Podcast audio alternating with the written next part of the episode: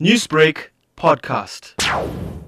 I think when the lockdown started, it was more a fear of the unknown. So every one of us living in Dubai or any other country in the world, we just started to read up on everything and just absorb everything that was going on around us in terms of the virus, in terms of how to keep yourself safe and how to keep your family safe. But more importantly, you know, just staying indoors and, and just not contacting anybody or having any contact with anyone. Now that the uh, restrictions are easing up and we're opening up today, I think it's the same. It's fear of the unknown.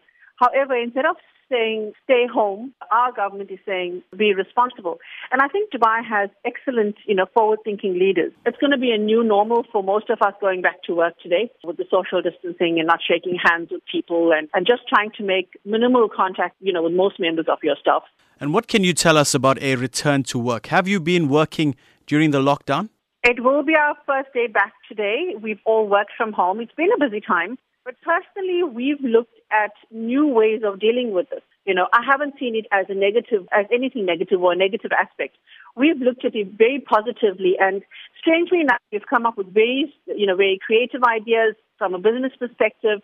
You know, going forward, there's a bit of both. It's going to balance out. There's going to be a bit of negative and a bit of positive.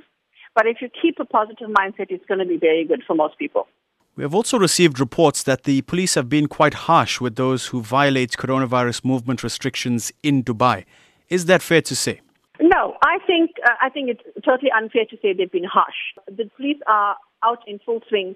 You know, they're out on the streets. If they go past you, they will greet you. And if you don't have a mask on, very politely will say, please put on a mask. However, if people are definitely, you know, if they're breaking the law per se, they're going to be harsh. You know what the implications are. They're very transparent in saying that we're going to find you. But it doesn't mean they're going to come out and, and, you know, rough-handle you or manhandle you, basically. They're there to guide you. We also know the business sector in Dubai is having quite a tough time at this moment. So what can you tell us about travel in Dubai? And is there any inkling as to when international travel will resume? As far as I know, I think the, the, at the beginning of June, you know, it's gonna, they're going to ease up. Having members in my family in the aviation industry as well, they've also, you know, taken a bit of a hit. But in terms of tourism and traveling into the country, I think somewhere at the beginning of June, Dubai bounces back. You know, there's always plan B. They'll always bounce back.